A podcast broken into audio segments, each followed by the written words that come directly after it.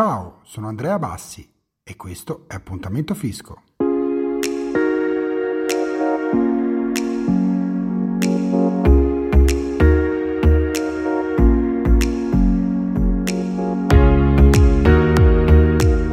Il prossimo 1 marzo 2021 è il termine ultimo per effettuare i versamenti delle rate scadute nel 2020 della rottamazione TER. Le quattro rate trimestrali del 28 febbraio, 31 maggio, 31 luglio e 30 novembre potranno essere pagate entro il 1 marzo 2021, termine entro il quale scadrà anche la prima rata trimestrale del 2021.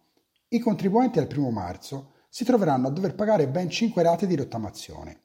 Limitatamente alla prima rata trimestrale in scadenza del 2021, i contribuenti potranno avvalersi del lieve inadempimento e pagare entro l'8 marzo 2021. Ci sentiamo domani, ciao!